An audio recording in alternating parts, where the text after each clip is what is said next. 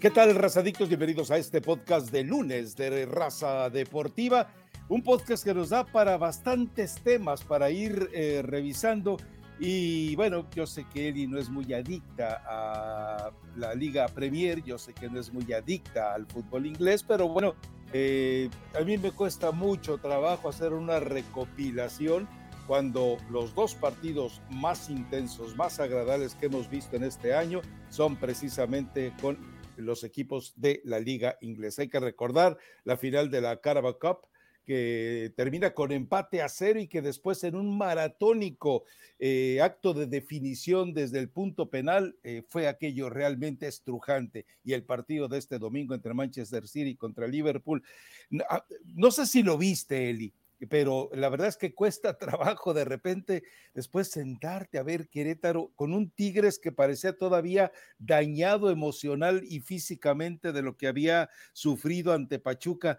Cuesta trabajito, pero ni modo, pues aquí nos tocó vivir, y no nos tocó vivir en Londres, no nos tocó vivir en Manchester, entonces adaptémonos a lo que Dios nos dio, ¿no? Pero creo que hay mucho material para platicar, Elizabeth Patiño. Yo creo que podemos hablar desde América, que es cierto, fue ante Juárez. A Juárez prácticamente es el escalón que todo mundo pisa para tratar de reivindicarse. Unas Chivas que tenían la victoria tan cerca y que lo arruinan y que al final dramatizan de manera lamentable ese agarrón. Es decir, hay mucho para platicar, pero ¿por dónde quieres empezar? Porque afortunadamente Pachuca juega hoy en la noche, entonces no hay que perder el tiempo con el equipillo ese que está con una racha de buena fortuna. El lidercillo. Bueno, no, ahorita todavía no. Hay que esperar el partido de esta noche. Buen lunes a toda la gente que descarga el podcast, Rafa. Por más que no seas, que constantemente estés viendo la Premier o que estés ahí como fan número uno, siguiendo todos los partidos, creo que estos partidos entre City y Liverpool, o cuando de pronto aparece un Chelsea City o un Chelsea Liverpool, siempre son encuentros interesantes que ver, ¿no? Hoy no pongo al United, me refiero a lo mejor gente que no sigue siempre la Premier, Rafa, entonces vas a querer ver a los equipos probablemente con más afición, que te identificas con ciertos jugadores, pero ver ese platillo de fútbol, te comento, acá en casa, pues ya están hartos de ver fútbol y ese partido entendieron que se tenía que ver y les gustó. Entonces, pues avísales en tu casa que el sábado en la semifinal de la FA Cup se viene otro Manchester City contra Liverpool y como ahí ya hay algo más tangible de por medio, porque acá estamos hablando de que hay un punto de diferencia entre el líder y sublíder, pero en la semifinal del FA Cup se van a dar pero con todo, bendito Dios. Pero bueno. Se va a poner sabroso, pero acá nos tocó vivir, Rafa. No diría ni modo, porque también es cómico, mágico, musical, también nos divierte, también nos entretiene, no nos da ese nivel exquisito de fútbol, pero nos la pasamos bastante bien. Y si mencionaste el partido del América, yo sí creo, más allá de Juárez, que sigo sin explicarme por qué el Tuca Ferretti sigue ahí, cuando evidentemente, cuando dices esto es el escaloncito, debe ser feo, ¿no? Ser el equipo con el que todos dicen, bueno, por lo menos este fin de semana sí sumamos 1 o 3 puntos, ¿no? Y siempre te agarran como ese equipo que ni juega bien, ni defiende bien, y encima al principio genera un par de posibilidades y no tiene la capacidad ni la calidad ni el talento para realmente concretar las oportunidades de gol, que aunque sean pocas, debería de aprovecharlas el equipo de Juárez, ¿no? Pero América, Rafa, yo sé que no ha tenido tal vez rivales de alto nivel que le exijan, pero sigue sumando. Yo sí lo veo más ordenado.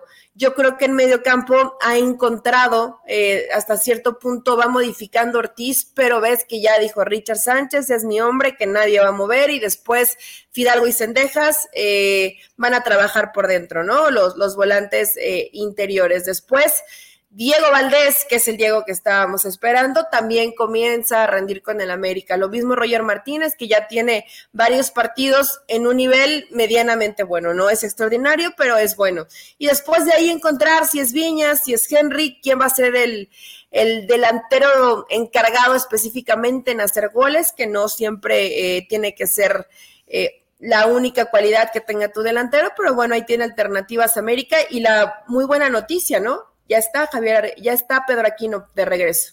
Entonces, creo que para América se van alineando los astros, no para ser campeón, como lo dijiste al principio del torneo, pero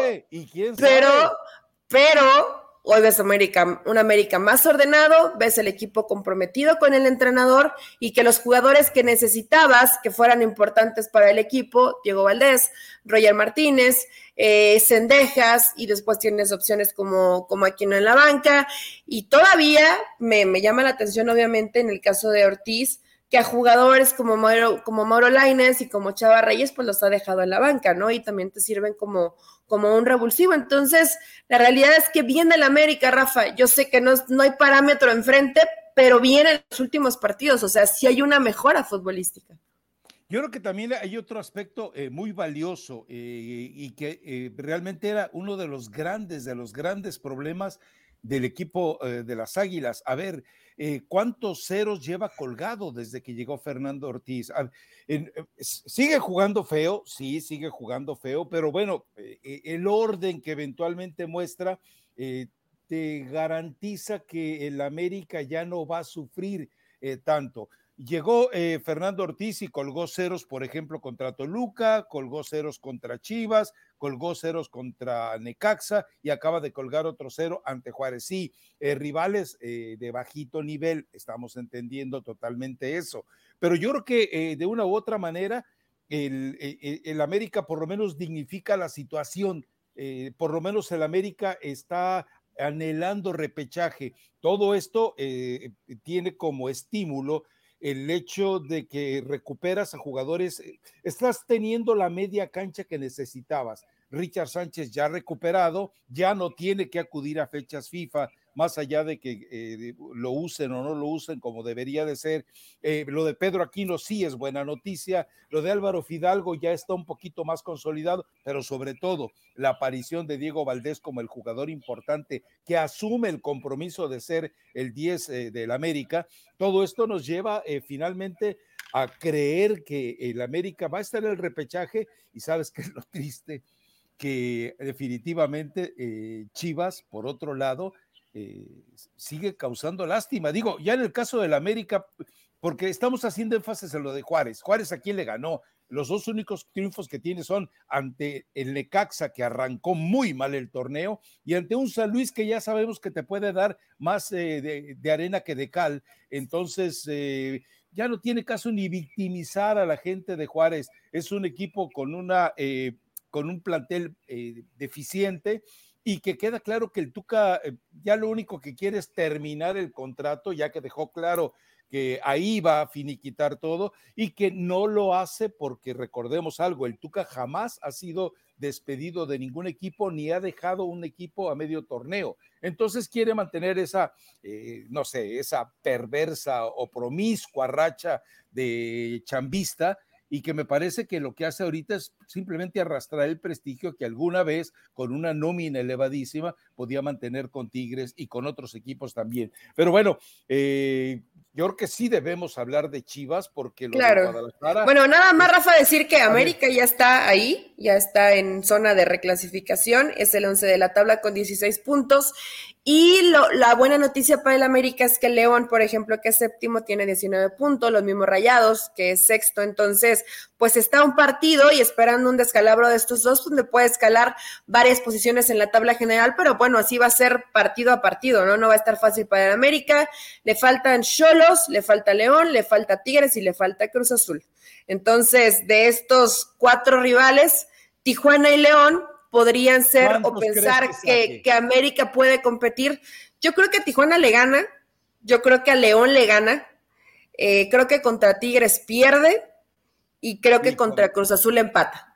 Yo creo que con Cruz Azul y con Tigres, bueno, sí, Cruz Azul y Tigres ya no tiene nada que hacer América. Más allá del empuje, más allá, por ejemplo, en el partido contra el América, contra el Cruz Azul, el estadio va a estar lleno y obviamente va a haber posiblemente hay una mayoría americanista, y ojalá que para entonces el Estadio Azteca recupere la calidad de vigilancia que debe de tener para este tipo de partidos. Pero yo creo que de estos 12 juegos que tú mencionas, yo creo que va a sacar 6 puntos nada más, ¿eh? Yo creo que saca 7 puntitos. Entonces, ¿sí? ¿Tú crees? Pues creo que puede empatar con Cruz Azul. Bueno. Y ya, porque inclusive, bueno, ya vamos a hablar más adelante de Tigres, pero Tigres hasta jugando mal le alcanza para ganar los partidos. Sí, entonces, nada más necesita un chispazo. Con que alguno que de los que tienen talento le resuelva, ¿no? En una jugada, con eso tiene Tigres. Y de la otra cara de la moneda, Rafa, pues Chivas. Es que Chivas ya es esta relación... amor-odio, o sea, te cae mal que no sepan cerrar los partidos, que les pasen este tipo de cosas al final de los encuentros, siempre, que no es la primera vez. Esta situación que termina pasando el fin de semana contra Toluca, por lo menos les ha pasado 4 veces en el torneo. Estás hablando de una cantidad importante de puntos que ha dejado ir Chivas en el camino, pero que, ojo, no es solamente que Chivas no sepa cerrar los encuentros, bajas el nivel de intensidad. Honestamente, a veces las modificaciones no son lo que necesita este Chivas. Y bueno, ya después, para esa cerecilla del pastel, lo que termina pasando en la banca entre Briseño y Huerta y tal, yo creo que Chivas no jugó mal, Rafa, no juega mal, pero tampoco juega bien. O sea, tiene de destellitos en el partido. ¿De qué? A ver, hablas de Chivas generalizando la incapacidad para cerrar los partidos, pero no te centras en que esta responsabilidad puntualmente es de un hombre. O sea, el hecho de que seas Team Leaño no te debe cegar para aceptar que Leaño se equivoca, porque él es el que no sabe cerrar los partidos, Eli. En este partido en específico, Rafa, creo que sí los cambios no era sacar, o sea, no porque metas más gente defensiva o en la posición de defensa, quiere decir que vas a defender mejor en lo que resta del partido. Eli, con Atlas y les pasó con León y les ha pasado en varios partidos. Con América, acuérdate que América tenía un hombre menos en la cancha y acuérdate que expulsan a Jonathan prácticamente arrancando el segundo tiempo y tampoco supo cerrar el partido. Estamos hablando... No sé, me parece que sí, como dices tú, son 4 o 5 los partidos que ha dejado escapar Marcelo Michel Leaño. Es que ya es demasiado, Rafa. Ahora, otra cosa, hay una estadística que es interesante, que la dijeron previo a que empezara el partido, de los puntos que has sumado cuando juegas con un centrodelantero. Y cuando no. Entonces, bueno, es un poco más fácil llegar al gol cuando juega realmente con un centrodelantero, como es el caso en esta ocasión de JJ Macías, que cuando ha improvisado Leaño jugando con algún falso 9, ¿no? También una estadística que si él la ve y si se entera, porque tendría que, pues tiene que darse cuenta que tal vez con Macías, aunque no ande en su mejor momento, tienes más posibilidad de cara al gol. Pero tú responsabilizas a Leaño. Y en la jugada, Rafa, porque ya lo vi en vivo y después lo vi en repetición y tal, y vi la jugada 400 veces, ya la última jugada en el minuto... ¿Lo viste en vivo? ¿Fuiste al estadio? No, porque se nos juntaron muchos partidos... Tuve que ver después, más tarde, el de América, y después tuve que ver más tarde el de Santo. Todos los partidos se nos juntaron en el horario del sábado. Pero, a ver, eres Alexis Vega, tienes una jugada a favor porque te cometen una falta, y le entregas el balón a Toluca, Rafa. Yo entiendo que tal vez Leaño no hace las modificaciones para que Chivas se pueda quedar con el resultado y dejar que corran los minutos, pero como, a ver, no es ningún improvisado Alexis Vega, tampoco es que tengas jugadores que tienen un partido en primera división. Ten la pelota, es una falta a favor de Guadalajara, puedes tener el balón, que corran los minutos y te vas, y bajas la cortina y te vas, pero no tienes la capacidad. Yo entiendo que Leaño se equivoca, pero yo insisto, no le damos la responsabilidad a los jugadores, no puedes ser tan tonto que si la jugada está a favor de Chivas, le das la posibilidad a Toluca de salir jugando y finalizar la jugada en gol, porque además nadie van siguiendo, haciéndole sombra a Leo Fernández, pero nadie llega con una barrida, aunque me saquen tarjeta amarilla y te quito la pelota. A ver, también un poquito de intención y de intensidad en los jugadores. No solamente es Leaño, Rafa, porque ¿cuántos segundos acarreó la pelota Leo Fernández? Es que es Complicado, es complicado pensar que es responsabilidad de Leaño, Rafa. En serio, los jugadores no reaccionan y por eso pasó en la banca la pelea entre Briseño y Huerta, porque te da coraje como compañero ver que no son jugadores novatos todos y que no entiendas que debes tener el balón en los últimos 2 minutos del partido. A ver, Eli, como nos dijo alguna vez el doctor Octavio Rivas en Raza Deportiva, espérate, son mexicanos, están programados al revés. A ver, te voy a preguntar algo. Tú has visto mucho trabajo de entrenamiento, estás entrenando a un equipo y seguramente cometes el mismo pecado que todos los que han dirigido antes y que van a dirigir después que tú. Dime cuándo al jugador mexicano le enseñan a ser canchero. Dime cuándo al jugador mexicano le enseñan a ser mañoso. Dime cuándo al jugador mexicano lo educan para ser maleducado en la cancha. La verdad, a ver, dime qué jugador mexicano has visto que sepa dar patadas. Si Rafa Márquez, que debería ser el número 1 en inteligencia para golpear, lo vimos cómo se hizo expulsar cantidad de veces por ser demasiado evidente en la patada. Yo el último que recuerdo que sabía dar patadas y nunca lo expulsaban fue Cristóbal Ortega. Un torneo tuvo creo que 2 fracturados y le dieron el Citlali del fair play. Eso hace falta en la formación del jugador mexicano.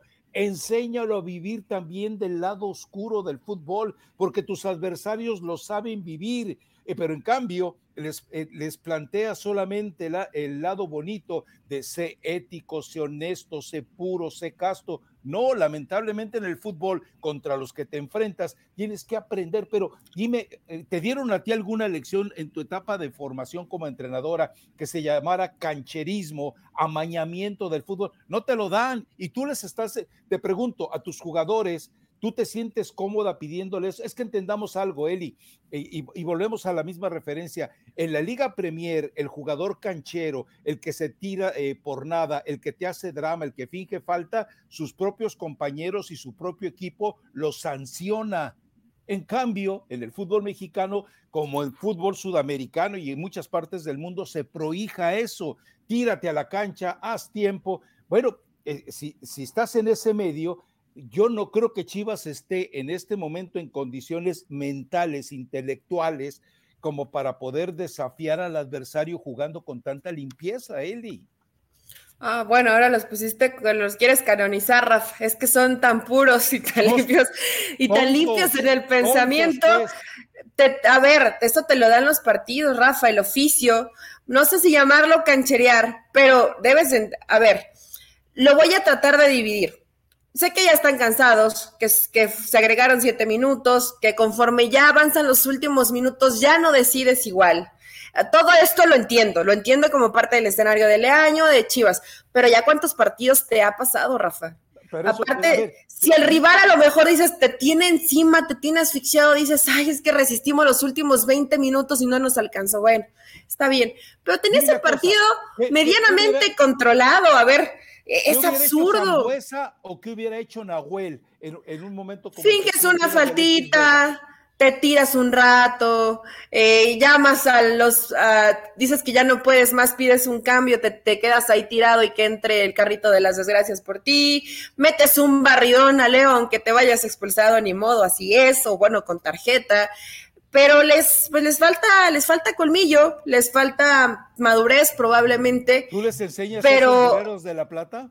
Yo no se lo puedes enseñar, Rafa, pero sí dices, a ver, yo sí les he comentado, prefiero que te expulsen y que esa pelota no dudes, a que dudaste, no llegaste a tratar de quitar el balón y nos hacen un gol de último minuto y nos dan la vuelta en el resultado. Es así, Rafa. La carnicera. Pues sí, puede ser Eli la carnicera, pero prefiero no dudar y ni modo, o sea, si te lo tienes que llevar, llévatelo. Obviamente no estoy diciendo que vayan y se agarren a golpes, tampoco ese es el mensaje, Rafa. De acuerdo. Pero tienes que entender que hay momentos donde no le puedes dar un margen, un colchón al jugador de enfrente porque te van a vacunar. Y Leo Fernández es un jugador con calidad, entonces ya estoy frustrada por lo que pasa con este Guadalajara. No responsabilizo totalmente a Leaño, Rafa, pero ya cuando pasan este tipo de cosas, lo de Chivas va a ser muy complicado en el cierre del torneo porque caes en una desconfianza que no sé si le alcance a Leaño para poder revertir lo que está pasando hoy en Guadalajara, ¿no? Porque el cerrar los partidos se va a convertir en un auténtico terror. No me parece tan grave lo que pasó con Briseño y con Huerta, te enojas, obviamente hay frustración, pasa en todos los equipos, pasa en los entrenamientos, de pronto se dan 2, 3 cachetadas y se calientan y se mientan la madre. Ya se acabó el juego, él. Ya lo sé, Rafa, pero yo prefiero esa reacción a que no pase nada. Cuando no pasa nada, caes en una mediocridad terrible, cuando por lo menos a la gente de la banca le duele. Y yo sé que a lo mejor dicen, bueno, es que Briseño ni juega, ¿no? ¿Con qué calidad va y reclama a sus compañeros? Bueno, pero que se mienten la madre, que se den 2, 3 cachetadas y el lunes vuelves a entrenar como siempre, no pasa nada. Es parte de lo que de pronto puede llegar a pasar en un grupo, pero si no corrige esto Guadalajara, ¿para qué? ¿Para qué entran en una reclasificación, Rafa? ¿Para qué quisieras ver hoy a Chivas ahí? Simplemente sería un engaño, ¿no? No, me refiero, bueno, tal vez no sé si tú, porque tú quieres ver al América campeón, pero la gente que quiere ver a Chivas, ¿para qué? Si no has aprendido algo tan básico como saber cerrar los partidos. Y no te ha pasado, bueno, te dices, una vez, aprendí de la vez que nos pasó, 2 veces, ya voy mejorando, voy aprendiendo. Te ha pasado 4 veces en el torneo, Rafa, ya basta por para Chivas, menos. ¿No? Por lo menos. A ver, hay una anécdota y que sirve aquí medianamente de referencia. ¿Te acuerdas aquel pasaje de Javier Aguirre cuando sale el panameño Phillips y le tira una patada? Al paso del tiempo explica a Javier por qué hizo eso y dice, es que estaba harto de que de repente veía cómo los panameños entraban al área mexicana y golpeaban a Guillermo Ochoa, golpeaban a los jugadores y los jugadores no reaccionaban. Entonces dice Javier Aguirre, que hizo muy mal, pero dice Javier Aguirre que él le propinó la patada a Phillips para decirles a los jugadores, esto es fútbol y si hay que jugar así, así se juega, porque Panamá los estaba golpeando y los jugadores mexicanos, pues así es el fútbol, deja que me golpee, le pongo la otra mejilla porque la Biblia así lo dice, pero es ese tipo de mensajes que llegan desde la banca. Yo no digo que Leaño fuera a darle de patadas a Zambeso o darle de patadas al que tú quieras, haber ido sobre Ambriz, no, pero exígeles algo, caramba. En fin, pero yo para mí sí es grave lo de el Pollo y lo de Huerta, te explico por qué, porque quiere decir que hay una proclividad, una intención de violentarte en la banca. Yo entiendo, lo dijo alguna vez el mismo Aguirre, el jugador más complicado es el que se queda en la banca, porque no puede hacer nada, pero también el jugador en la banca debe ser el más solidario del que está adentro. ¿Qué es lo que deja esto? Este mensaje también es una mentada para los que están en la cancha, que ven que provocaron entre dos compañeros un altercado que dicen que todavía en el vestidor de Toluca se siguieron dando de empujones y que además hubo golpes allá. Entonces, ¿dónde está la autoridad? Y como decía el Marcelo Michel Leaño, decía la fuerza del afecto. No, bueno, pues una cosa es el afecto por la fuerza y otra es la fuerza del afecto. Lo que nos está demostrando es que hay un afecto por la fuerza en su equipo y no fuerza por afecto. O sea, hicieron quedar a Leaño como un hablador. No hay tanto afecto en ese grupo, ¿no? Y yo creo que esto que pasa y que, bueno, se hace evidente, ¿no? Obviamente tenemos cuántas cámaras en un partido transmitiendo, pero pasa más seguido probablemente de lo que imaginamos, Rafa. Ojalá Chivas le alcance para corregir eso. No pasa nada, yo creo que al final se llevan bien y pueden seguir siendo amigos todos, pero también en los momentos complicados es cuando tiene que haber unión, ¿no? Y sí te voy a reclamar porque te equivocaste, porque juegas tal vez con el trabajo de todos, pero después te voy a apoyar y dentro de esa comunión que tienes que hacer dentro del grupo, pues está apoyarte para entender que todo el equipo debe saber cerrar los partidos. No sé si lo pueda cambiar Guadalajara, calendario difícil, Rayados a media semana, partido complicado, luego sigue Cruz Azul de visitante, Tijuana de local, Pumas de local y Necaxa de visita. Ligeramente me parece más complicado el calendario para Chivas que para América. Entonces, 3 puntos de todos esos saca. Veremos si le alcanza para una reclasificación. Ahora, no creo que le ganen a Rayados, no creo que le ganen a Cruz Azul. Pueden ganarle a Tijuana contra Pumas y Necaxa. Está difícil. ¿Será cierto lo que esas mentes perversas dicen? Que Marcelo Michel Leaño se hizo expulsar para no tener que darle la cara a Víctor Manuel Bucetich en este partido. Yo no lo dudo, ¿eh? Yo no lo dudo. ¿Crees, Rafa? Bueno, pues ¿quién echó a Bucetich? Pues lo que lo echó fue a Mauri. No. ¿Cómo proteges a Marcelo Michel Leaño, cara? Ponle un Oxxo, ponle un 7-Eleven. Pero a ver, parte, yo creo que de la personalidad de Michel Leaño, a él le hubiera encantado, pero encantado ir y saludar a Bucetich, hacerse todo un gentleman. Siendo cínico. Un caballero. Es cínico. A ver, los que lo... De pronto yo sí le pongo atención a Leaño, pero no es que la cámara le esté dando un seguimiento, pero en el tema del arbitraje... Sí dicen que reclamó un poquito más de lo habitual, un poquito más de lo que siempre vemos que está metiéndose. Así y está Solari, reclamando. Pero bueno, no, yo no soy tan mal pensada como tú, Rafa. Yo creo que sí quería saludar a Bucetich y bueno, no se va a poder contra Rayados, ¿no? Pero en lugar de pensar en saludar a Buce, pues que piensen que su equipo puede hacer algo importante allá en Monterrey, que yo creo que así hay un platillo que se quiere comer frío Buce. Son de las Chivas, ¿no? No, pero tranquilamente, o sea, este juego seguramente lo va a disfrutar Bucetich por donde le veas, ¿eh?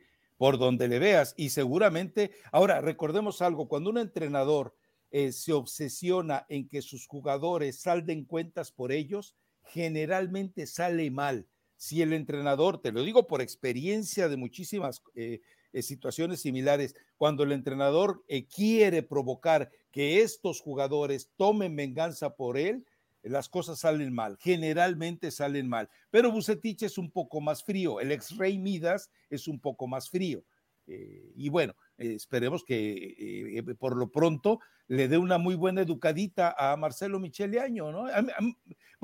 Me gustaría que ganara Monterrey, simplemente para poner algún par de cositas en su lugar, ¿no? A mí me gustaría que pasara Chivas, Rafa, pero bueno, que ganara Chivas este partido, pero bueno, son medio sueños guajiros, ¿no? Difícilmente pueda llegar a pasar, pero es lo bonito del fútbol, que de pronto nos regala sorpresas que no esperamos. ¿Y algún otro partido estuvo bueno en esta jornada? El de Puebla Pumas, le puedes encontrar algunos detallitos, pero nada más algunos detallitos, ¿no? Me gustó ese partido, a mí sí me gustó el partido de Pumas-Puebla, dos equipos que aunque a lo mejor no te salen las cosas perfectas en la cancha, tienen un espíritu y un gen competitivo que no tienen otros clubes en el fútbol mexicano, ¿no? Entonces, ese es Puebla, que ya saben cómo competirle, que hoy recuperó a ciertos jugadores que le venían fallando como Araujo en cuanto al tema de calidad individual, que sabemos que hasta termina anotando, ¿no? Pero Pumas no se rinde, Rafa, y me encantaría que este Pumas sí se metiera a la reclasificación del fútbol mexicano porque siempre es un rival a temer.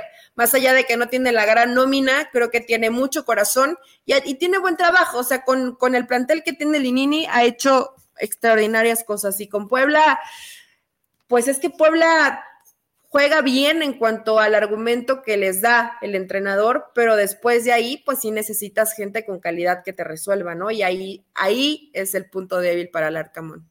A ver, a mí me sigue llamando la atención y esto, a veces lo hace Juan Reynoso, pero de repente ves al Arcamón que te mueve piezas y te mueve jugadores y los coloca donde normalmente no aparecían, y los jugadores le responden, es decir, Araujo tú lo ves que lo puede colocar hasta en 3 posiciones distintas, porque incluso a veces aparecía arriba, más adelante que Mancuello, ese tipo de educación futbolística es la que hace falta en un equipo y no todos tienen la capacidad de llevarla a cabo, por eso yo me imagino al Arcamón, que tiene una base muy sólida de extranjeros, es decir, son pocos los mexicanos que en realidad lo hace más por reglamento tal vez que por convicción, pero yo creo que lo del Arcamón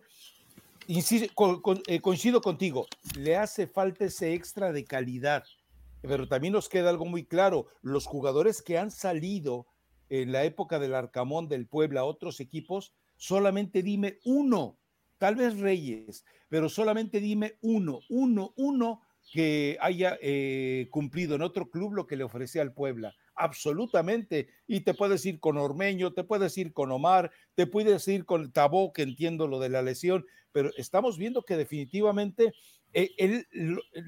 los jugadores brillan por el concepto de colectivo, no porque sean estrellas, ¿no? Y saben lo que tienen que hacer, Rafa. Eso te habla del muy buen trabajo que seguramente estará haciendo el Arcamón en la semana. Y bueno, también es que lo mismo es Pumas. Ves a Omar Islas, que bueno, ya no es ningún joven, tiene 25 años, pero echa mano de gente que está trabajando en la cantera de Pumas, ¿no? Y lo mismo Oliver Pérez, que estuvo trabajando por izquierda, y Galindo como central, Trigos Nava en el medio campo. A ver, pues Linini no solamente es hablador, realmente le da posibilidad a esos jugadores de cantera. ¿Por qué le dices hablador a Linini? A ver. No, porque muchos dicen, no, es que va y habla bonito y sí dice que la cantera y tal. No lo dice. Hablador. Lo hace. No, yo no lo he dicho. Hablador, lo acabas de decir. Rafa, mi entrenador favorito del fútbol mexicano es Andrés Linini. O sea, me cae muy bien, porque ha hecho un gran trabajo. Cuando he platicado con él, no es, por ejemplo, ¿no? Como, yo sé que de pronto a algunos les gusta meterle más tema de conceptos y de lo bien que trabajan con los equipos, pero de pronto te venden algo que no tienen. Y Linini siempre acepta que hay carencias en el equipo, así nos hace falta tal, y te las enumera, ¿no? Pero con lo que tenemos vamos a competir lo mejor que podamos. Es lo que me cae muy bien de Linini. Me cae muy bien. Y bueno, Leaño. Larcamón, que también hace un gran trabajo. Es que luego me molesta porque hay mucha gente en redes sociales que pone que Linini es hablador, y yo no creo que sea hablador, al contrario, creo que siempre ha sido congruente con lo que dice y lo que vemos en la cancha, ¿no? Estaba leyendo, por cierto, hoy, creo que en Zancadilla, que se le vence contrato y que Pumas se va a sentar esta semana a renovarle contrato por 2 o 3 años, y que Miguel Mejía Barón es el que les llamó la atención, les dijo, hey, se le va a acabar el contrato y hay tanta gente queriendo firmarla. Entonces eso me parece que sería lo más relevante. Ahora, ahora sí que, como dices tú, echándole un ojo al partido, el Tata Martino, todo lo que mediáticamente se había dicho de que Mozo ya estaba listo para regresar a la selección, otra vez le vuelve a salir el lado oscuro a Mozo, se hace de jaloneos, se hace de insultos, muestra que te puede poner en riesgo un partido. O sea, ya platicamos sobre el hecho de que no es el mejor para defender, pero que además todavía siga con ese problema de comportamiento. Ahí me llama mucho la atención lo de Mozo, porque pues estaba ahí, ¿a quién más podía haber ido Martino a observar? A ver, dime qué otro jugador. O sea, lo de Reyes ya sabemos que lo tiene contemplado. Dicen que a Palermo, Rafa. ¿Tú eres que a Palermo? Bueno, dicen, yo honestamente no creo. Yo la verdad no creo que, digo, sí sería un acto de desesperación, pero bueno, recordemos que tiene el partido con Guatemala, ¿no? Pero sí, lo de Mozo sí es como para preguntarse, pues muchachito, ¿de veras quieres regresar a la selección y tú te conviertes en tu mejor enemigo? Increíble. Ahora, lo de Tigres, sí, yo no entiendo qué le pasó a Tigres. Le faltó intensidad, le faltó fútbol, le faltó orden, le faltó empaque. No, pobres gallitos, los van a desplumar. Pobrecitos. Dijimos. Bueno, sí, dijimos. Pero no los desplumaron, Rafa. Le costó trabajo a Tigres, ¿no? Pudo haber sido, a ver, si todas hubieran entrado, hubiera sido 5-1. Sí, es cierto, y que además tenías a 2 jugadores menos, ¿no? Bueno, en el caso de te quedas muy temprano sin Hugo Ayala, y bueno, inevitablemente, por más que Miguel Herrera diga no Diego Reyes, los astros se alinean para que esté ahí Diego Reyes. Entonces, pues va a seguir sufriendo en defensa, ¿no? Pero hay rivales así, hay equipos así que te van a complicar, que creo que lo ha hecho Querétaro con varios equipos en el fútbol mexicano. No fue bueno en cuanto al colectivo Tigres, como sí lo había sido en otros partidos, Rafa, pero bueno, tienes gente como Soteldo, ¿no? Que además hace mucho enojar a Miguel Herrera, pero que tiene esta calidad y capacidad para él comenzar la jugada y poder finalizarla con la calidad como lo hizo, ¿no? Esto es Tigres. No te va a alcanzar a lo mejor en cuanto a tema de grupo, pero sabes que alguno como Guiñac, como Soteldo, como el Diente López, el que pongas realmente de medio campo para adelante, tiene calidad para resolverte en una jugada, ¿no? Sí, y la verdad es que, digo, la tontería de Soteldo, la tontería de Ayala, lo de Soteldo es realmente, vamos, imperdonable. ¿Cómo no puedes, cómo tus compañeros, porque vimos la reacción, quienes eran Bigón y Carioca, si mal no recuerdo, sí, le dicen, oye, ¿qué haces? O sea, ellos están más conscientes de la amarilla de Soteldo que el mismo Soteldo. Ahora, yo también, en casos así me pregunto, No puede ser el arbitraje un poquito más tolerante, o sea, es un gol casi de último minuto, es un gol que el jugador lo necesitaba, es un gol que cambia la historia de un partido que debió haber ganado Querétaro, es un gol que emocionalmente llenaba al jugador y es un acto de instintivo, de festejo. Yo de verdad creo que en esos momentos, eso de quitarse la camiseta, sí, merece sanción, pero en estos casos... Debes entender la esencia del fútbol, caramba, o sea... pero es lo que menos entienden a veces los árbitros, Rafa. Yo coincido, para mí, digo, a menos de que lleves un mensaje que no sea de acuerdo, un mensaje político, o a mucha gente no le gusta que haya mensajes religiosos, ¿no? Por X situación, está bien, no hay problema, si hay ese tipo de mensajes, pues sí lleva la tarjeta amarilla. Pero si es parte de un gol de casi de último momento, que te había costado mucho trabajo, además un muy buen gol, y te quitas la playera, vaya, no veo por qué sancionarlo. O sea, no entiendo ese tipo de sanciones porque es parte de la pasión y de lo que estás viviendo en el momento cuando las cosas no habían salido como lo planeaba Tigres. Y porque además seguramente Soteldo hasta cierto punto... conociendo a Miguel Herrera, pues seguramente ya le pegó 2 o 3 regaños durante los entrenamientos, porque lo ves en redes sociales, de lo que va subiendo Tigres, y es bromista, y el chavo, pues sabemos que le gusta la fiesta, que la disciplina no es una de sus virtudes, pero bueno, si en la cancha entra y te hace este tipo de cosas, pues Miguel Herrera ya sabrá cómo irlo llevando, ¿no? Ahí es cuando entiendes por qué no es titular. Falta de concentración del jugador, pero poco sentido común y tacto de los árbitros cuando sacan este tipo de tarjetas y terminan abandonando la cancha por tal vez una roja, por acumulación de 2 tarjetas amarillas, totalmente absurdo, Rafa. Ese tipo de cosas sí deberían dejarlas dentro del fútbol, ¿no? No, me parece que no le hacen daño a nadie. O para no violentar el reglamento, ¿sabes qué? Te vas expulsado, pero... que la comisión disciplinaria entienda la situación y no le dé un partido de castigo. Pero bueno, es decir, estamos pidiendo algo que está peleado con la esencia del fútbol, que es el reglamento ordinario que normalmente rige este tipo de cosas. Yo creo que, simplemente platicar lo de Cruz Azul, no por el partido, que el partido, la verdad es que, ay. Pero bueno, lo de Charly Rodríguez, lamentable. Es decir, si como se dice, son 6 semanas por lo mínimo y hablas de recuperación, rehabilitación y entrar en ritmo, me parece que pues acabó el torneo para Charly y que yo dudo que pueda llegar a la concentración de la Nations League y de los amistosos con la selección mexicana, ¿eh? No creo, pues es fisura, digo, está joven, puede recuperarse rápido, pero sí se va a llevar, yo creo que por lo menos 2 mesecito, Rafa. No llegaría con nivel porque es pararse demasiado y en lo que vuelves a retomar y nivel futbolístico, digo, a lo mejor que el Tata Martino le respetara su puesto, ¿no? También eso podría ser. Y no va a llegar a un nivel a lo mejor tan alto de competencia, pero lo va a querer dentro del grupo, pero sí, una pena, qué lástima lo de Charly en un partido donde Cruz Azul no jugó bien, donde no sé qué le está pasando. Pobre Jurado, Rafa. Digo, yo sé que cuando llevas tanto tiempo de inactividad y de pronto tienes que aprovechar la posibilidad cuando te dan minutos, pues así es la carrera del futbolista, ¿no? Pero sobre todo en la portería, pues lamentablemente con una que te equivoques, pues se ve reflejado en el marcador. Entonces no está concentrado Jurado, se ve que le está costando, ¿no? El ser ahorita el arquero titular de Cruz Azul, pero en términos generales Cruz Azul no jugó bien. Mazatlán no me desagradó, ¿eh?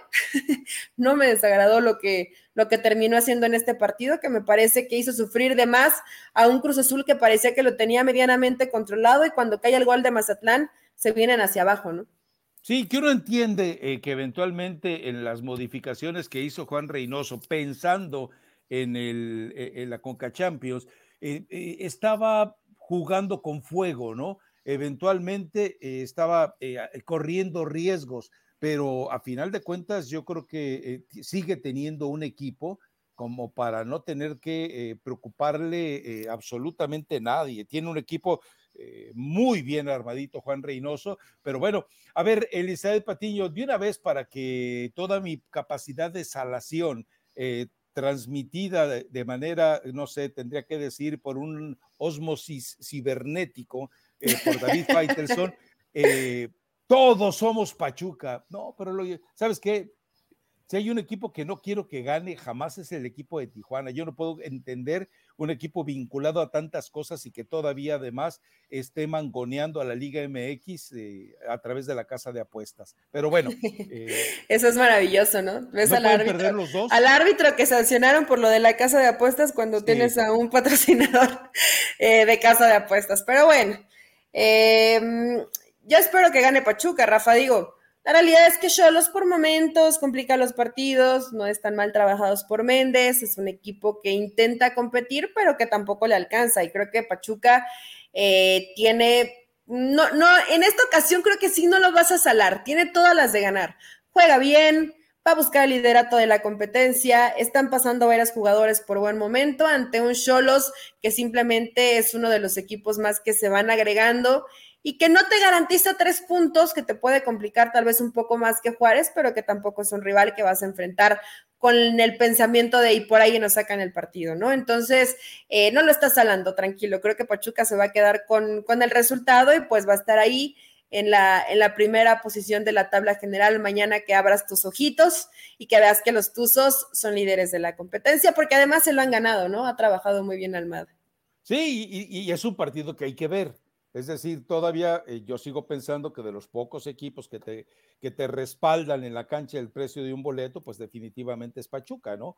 O sea, vuelvo a lo mismo, es Pachuca, es Puebla y obviamente a veces, muy a veces, Tigres, porque la verdad es que la murga de juego que dio este fin de semana contra Querétaro fue totalmente lamentable. Y sigo insistiendo, les duele a los de Tigres, pero se los reitero, a Miguel Herrera se le desordena el equipo a cada ratito, y ayer se le desordenó 90 malditos minutos, pero tuvo la suerte ayer fue un ratote. Querétaro no anotó y que además tuvo el golazo de Soteldo, ¿no? A ver, se viene también precisamente este martes el juego entre Cruz Azul y Pumas, los dos guardaron jugadores, los dos administraron su plantel, obviamente con más recursos Cruz Azul que los que tiene Pumas, pero ¿sabes qué llama la atención? Que se lo tomen tan en serio, ¿no? Porque los dos evidentemente quieren estar en un escenario como es el Mundial de Clubes, pero yo creo que esto enriquece un torneo que normalmente cuando arranca los equipos mexicanos ningunean y algunos se llevan sorpresas y por eso se quedan en el camino. Entonces me parece que debe ser un partido intenso y agradable. ¿Por qué? Por la forma en la que llegan los dos equipos en una necesidad de resultados, ¿no? Y obviamente, bueno, el que tiene la posibilidad por ser local, pues sería Cruz Azul, pero el gol de visitante lo ampara, pero yo creo que Pumas ya empieza a tener, vamos, los jugadores de Pumas, jóvenes o no, novatos o no, nuevos o no, tienen mucho más oficio todos, incluyendo los de fuerzas básicas que los de Chivas, ¿eh? Digo, perdón por la comparación tan absurda, pero yo creo que va a ser un buen partido el de mañana, y creo... ¿Sabes qué? Me gustaría que pasara Pumas, pero yo creo que Cruz Azul tiene muchas posibilidades de emparejar pronto el partido, y como en este torneo es el único donde el gol de visitante sigue teniendo hegemonía, bueno, pues ahí puede pasar cualquier cosa, ¿eh? Yo quisiera que pase Pumas, quisiera que el que terminara avanzando a esa final, que obviamente está complicado. Bueno, ya después, Rafa, si sea Pumas o Cruz Azul, que si del otro lado fuera Seattle Sounders, puede ser que después de mucho tiempo un equipo de la MLS se pudiera llevar no, por primera vez, porque recordemos, estamos hablando del nuevo formato de la Champions. En el nuevo formato sería la primera vez. Y el Seattle Sounders es un muy buen equipo, a cualquiera, digo, todavía falta el partido de vuelta, ¿no? Y hay que ver si New York termina levantando, pero creo que va a ser Seattle Sounders el que llega a esa final, y tanto para Cruz Azul como para Pumas va a ser un dolor de cabeza enfrentarlo. Desearía que pasara Pumas porque creo que ha sido fiel a su estilo, porque es un equipo con mucha personalidad, con mucha garra, y de pronto Cruz Azul cae en esos baches de equipo grisesón, y yo sé que Reynoso hace muchas modificaciones, ¿no? Le va a pesar la baja de Charly Rodríguez, sí le va a pesar mucho, porque en ese medio campo que forma y que casi siempre en los partidos más complicados es el que utiliza, con Charly, con Lira y con Vaca, pues hoy no vas a tener un jugador como Charly, pero bueno, Cruz Azul sabe que aunque tenga 3 o 4 bajas, Rafa, tiene con qué sustituirlos. Pumas sí tuvo que descansar a ciertos jugadores porque si no podría enfrentar al mismo nivel este partido, ¿no? No, y aparte recordemos, no sé cómo vaya evolucionando lo de Escobar, pero también va a ser otra ausencia importante para el equipo de Cruz Azul, ¿no? Entonces, ahora, ¿qué equipo está mejor capacitado? Vamos pensando que vaya al Mundial de Clubes. ¿Qué equipo está mejor capacitado para jugar un Mundial de Clubes? Pumas, con todo su empuje, todo su empeño, todos sus deseos, toda su juventud, o un equipo aquí sí cancherísimo, mañosísimo, pero con buen fútbol como puede serlo Cruz Azul en sus mejores momentos. Me parece que estaría mejor armado Cruz Azul, ¿no? Está mejor armado Cruz Azul, Rafa, pero también estaba mejor armado Rayados y no pasó nada, ¿no? Entonces, eso no te da garantía como tal. Me gustaría ya ver algo distinto en el Mundial de Clubes, ¿no? Porque vemos esas grandes nóminas que van y compiten y que se quedan ahí simplemente yendo de paseo y dando vergüenza como el representante del equipo de la CONCACAF. Por eso ahora me gustaría ver algo distinto. A ver, ¿qué pasaría con Pumas, ¿no? Ya en un plano internacional me encantaría verlos ahí, aunque primero... Insisto, me late que puede salir campeón de la MLS. No, a mí me gustaría que fuera un campeón de la MLS y te explico por qué. Para que llegue una lección de cómo, organizados como institución, porque no va a ser solo el Seattle Sounders el que se va a organizar para esto. La MLS, algo que no hace la Liga MX, la MLS va a asesorar al Seattle Sounders para tratar de organizar lo mejor posible la participación del equipo, y eso es una lección más de cómo la Liga MX tiene mucho que aprender de la MLS, aunque futbolísticamente me parece, más allá de lo que ocurra en esta final de la Conca Champions, me parece que evidentemente todavía está por arriba, ¿no? A ver, yo creo que no nos podemos ir sin un toquecito a lo que fue el derbi angelino. Vuelve a marcar Javier Hernández, vuelve a, pues evidentemente, a tener una actuación importante, vuelve a desatarse en redes sociales, y me sigue llamando la atención los americanistas, evidentemente los atlistas y muchos otros que todavía no saben ni por qué, pero reaccionan. No es así, Javier Hernández puede o no estar en la selección. Esa que Javier Hernández es un representante chiva y por lo tanto no debe estar en la selección. No es extraño, recordemos, toda la afición chiva, cruzazulina, etcétera, etcétera, dice que Guillermo Ochoa es un tronco y no merece estar en la selección, pero porque dicen, a ver, dicen que el portero se queda medio acalambrado. Sí, estoy de acuerdo, pero esos porteros acalambrados los vamos a encontrar en cualquier momento, en cualquier escenario, y si tienes a un... Yo pregunto, ¿ese gol hubiera marcado Funes Mori? ¿Hubiera estado ahí Funes Mori? ¿Ese gol hubiera estado ahí Raúl Jiménez? Honestamente, estoy convencido que no. No, en este momento no, Rafa. Los dos son buenos delanteros, obviamente uno está en el Wolverhampton, pero ni Raúl está pasando por su mejor momento y bueno, Funes Mori sigue intentando recuperarse, ¿no? Entonces, obviamente hoy el mejor delantero mexicano en activo es Javier Hernández. No hay lesión, bueno, no sé, ¿no hay lesión o sí hay lesión con Javier? No, bueno. Porque hablaban por ahí de una molestia, ¿no? Pero... Sí, todo parece indicar que es fatiga. Entonces Esto podría significar que, es que, vamos, la temperatura estuvo elevada, ciertamente, había calor, el riesgo de, tú sabes que una deshidratación te puede... ¿Fuiste al estadio, Rafa? No fui al estadio. No, es que como tienes que estar un ojo al gato y otro al garabato, acuérdate que ellos jugaron a las 4:30 del Pacífico y a las 5 del Pacífico, había dos partidos, entonces era complicado poder estar al tanto de todo, porque si llega uno aquí sin haber visto juegos, luego una gente malintencionada, sucia, perversa, manipuladora como tú me hace quedar mal, diría José Ramón Fernández. Entonces, fue un dolor de cabeza el sábado, nos juntaron demasiados partidos y de pronto ayer solo teníamos el de Gallos. Bueno, sí. Bendito fútbol que tuvimos temprano Premier, si no hubiera sido un domingo bastante triste, pero bueno, Rafa, si lo de Javier no es ninguna lesión complicada, que bueno que solamente sea fatiga tal vez o un poco de cansancio, porque el partido fue de exigencia y evidentemente el clima en esta fecha en Los Ángeles pues es bastante caluroso, son temperaturas altas, pero ningún delantero está en mejor momento que Javier Hernández, eso es una parte, la otra parte es que no lo va a llamar Gerardo Martino, ¿no?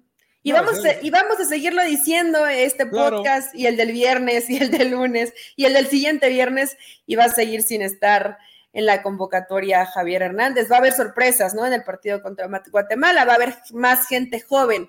Marcelo Flores, creo que por ahí también va a estar Palermo, 2 que 3 futbolistas que no han visto tal vez convocatoria, pero simplemente son parte, pues no quisiera decir lo que sea para rellenar, espero que sí sea para que el Tata Martino vea a ciertos futbolistas que no ha visto, pero no, difícilmente hoy va a cambiar lo que ya tiene. Creo que planchado y decidido, ¿no, Rafa? Uno o dos jugadores tal vez, pero ya no tiene muchas dudas que despejar Gerardo Martino. No, yo creo que él ya tiene por lo menos un 70% del plantel para la Copa del Mundo. Sí, no es ya lo más. Tiene muy claro. Sí. Y también queda claro que él se queda, pase lo que pase. Bueno, a menos que ocurra un par de desgracias en la Nations League y esperemos que no. El amistoso, pero yo creo que ya lo platicamos, Miguel Herrera quemó sus naves con declaraciones fuera de lugar y que, bueno, en este momento es complicado, pero yo lo que sí quiero insistir, ya para cerrar pronto el podcast, es cómo uno se encuentra la manifestación, ahora sí, visceral de tanta afición, sin analizar al jugador y el momento del jugador, como en el caso también de Guillermo Ochoa, sino simplemente dejándose llevar por un escenario de bilis. Y eso, bueno, es entendible, digo, pero también eso hace muy frágiles las opiniones de ese tipo de aficionados, ¿no? Pero bueno, vámonos con la recomendación musical. Recomendación para todos los chivermanos de CNCO o 5, como lo quieran, la gente lo conoce como 5, La Equivocada. En un párrafo, Rafa dice, me entregué a ciegas y todo para nada. Toda la gente que cree, me voy a unir a ese barco, ¿qué me importa? Yo creía ciegas en Leaño y ve lo que nos están entregando estas Chivas y ya está peleándose entre ellos. Complicado para el Guadalajara, hoy terminamos de ver lo que nos depara la jornada 13 y va a haber buenos partidos entre semana, Rafa, entonces nos escuchamos el viernes, vamos a ver a Chivas, mañana vemos a Cruz Azul y Pumas, Chivas Rayados a media semana, va a estar interesante esta semanita de fútbol. Y recuerda entonces, el próximo sábado, Manchester City contra Liverpool, pero esta vez en semifinales del FA Cup, y no piense que el FA Cup es el equivalente de la Copita MX, no, aquí es un escenario pero totalmente distinto, distinto. Y ya es, con ese nivel, son los mejores equipos del mundo, Rafa, ¿no? Los que mejor juegan, o sea, es que sí, o sea, no hay forma, por más que haya mejores nóminas buenas, nóminas competitivas, la gente dirá lo mejor que el PSG, a algunos otros les gustará, no sé, ¿no? Alguno de España, el Barcelona, que no lo está haciendo mal, pero la realidad es que tanto City como Liverpool es exquisito verlos jugar fútbol. ¿Viste cómo ya se iba Pepe en sus pensamientos y lo llama Klopp y se abrazan? Ese abrazo, dices tú, ¿sabes qué? Yo no estoy a gusto con el resultado, pero al mundo le regalamos un partido de fútbol inolvidable. Y de canción yo tengo mi dedicatoria. Me mandó un mensaje Santiago Solari. Oye, ¿puedes poner en el podcast que con voz de Ángel Aguilar como La Flor se la dedico a todos los americanistas? Pues sí. Y le dije a Santi, ¿sabes qué, mi indiecito? La voy a poner ahí en el podcast. Ay, qué tierno eres, Rafa. No sabía que hablabas con el indiecito Solari. Bueno, y aparte no lo he escuchado con Ángel Aguilar, pero canta muy bonito Ángel Aguilar. Entonces, vamos a escuchar también tu recomendación. ¿Cómo me duele? Dice Santiago Solari. Exactamente. Y se marchitó. Bueno, ya está muy desesperado el productor que nos vayamos. Es que está de vacaciones y nos hizo el favor de grabarnos, Rafa, y hay que dejarlo descansar. Nos están pidiendo 2 horas, Héctor, 2 horas. ¿Cuándo empezamos con 2 horas, Eli? Nunca, ¿verdad? Tú quieres que nos la mienten, ¿verdad? Pero bueno, nos escuchamos el viernes. No sería entonces. Nada nuevo, en realidad. Así bueno, no, tú ya estás acostumbrado. Bueno, gracias. Hasta el viernes, chao.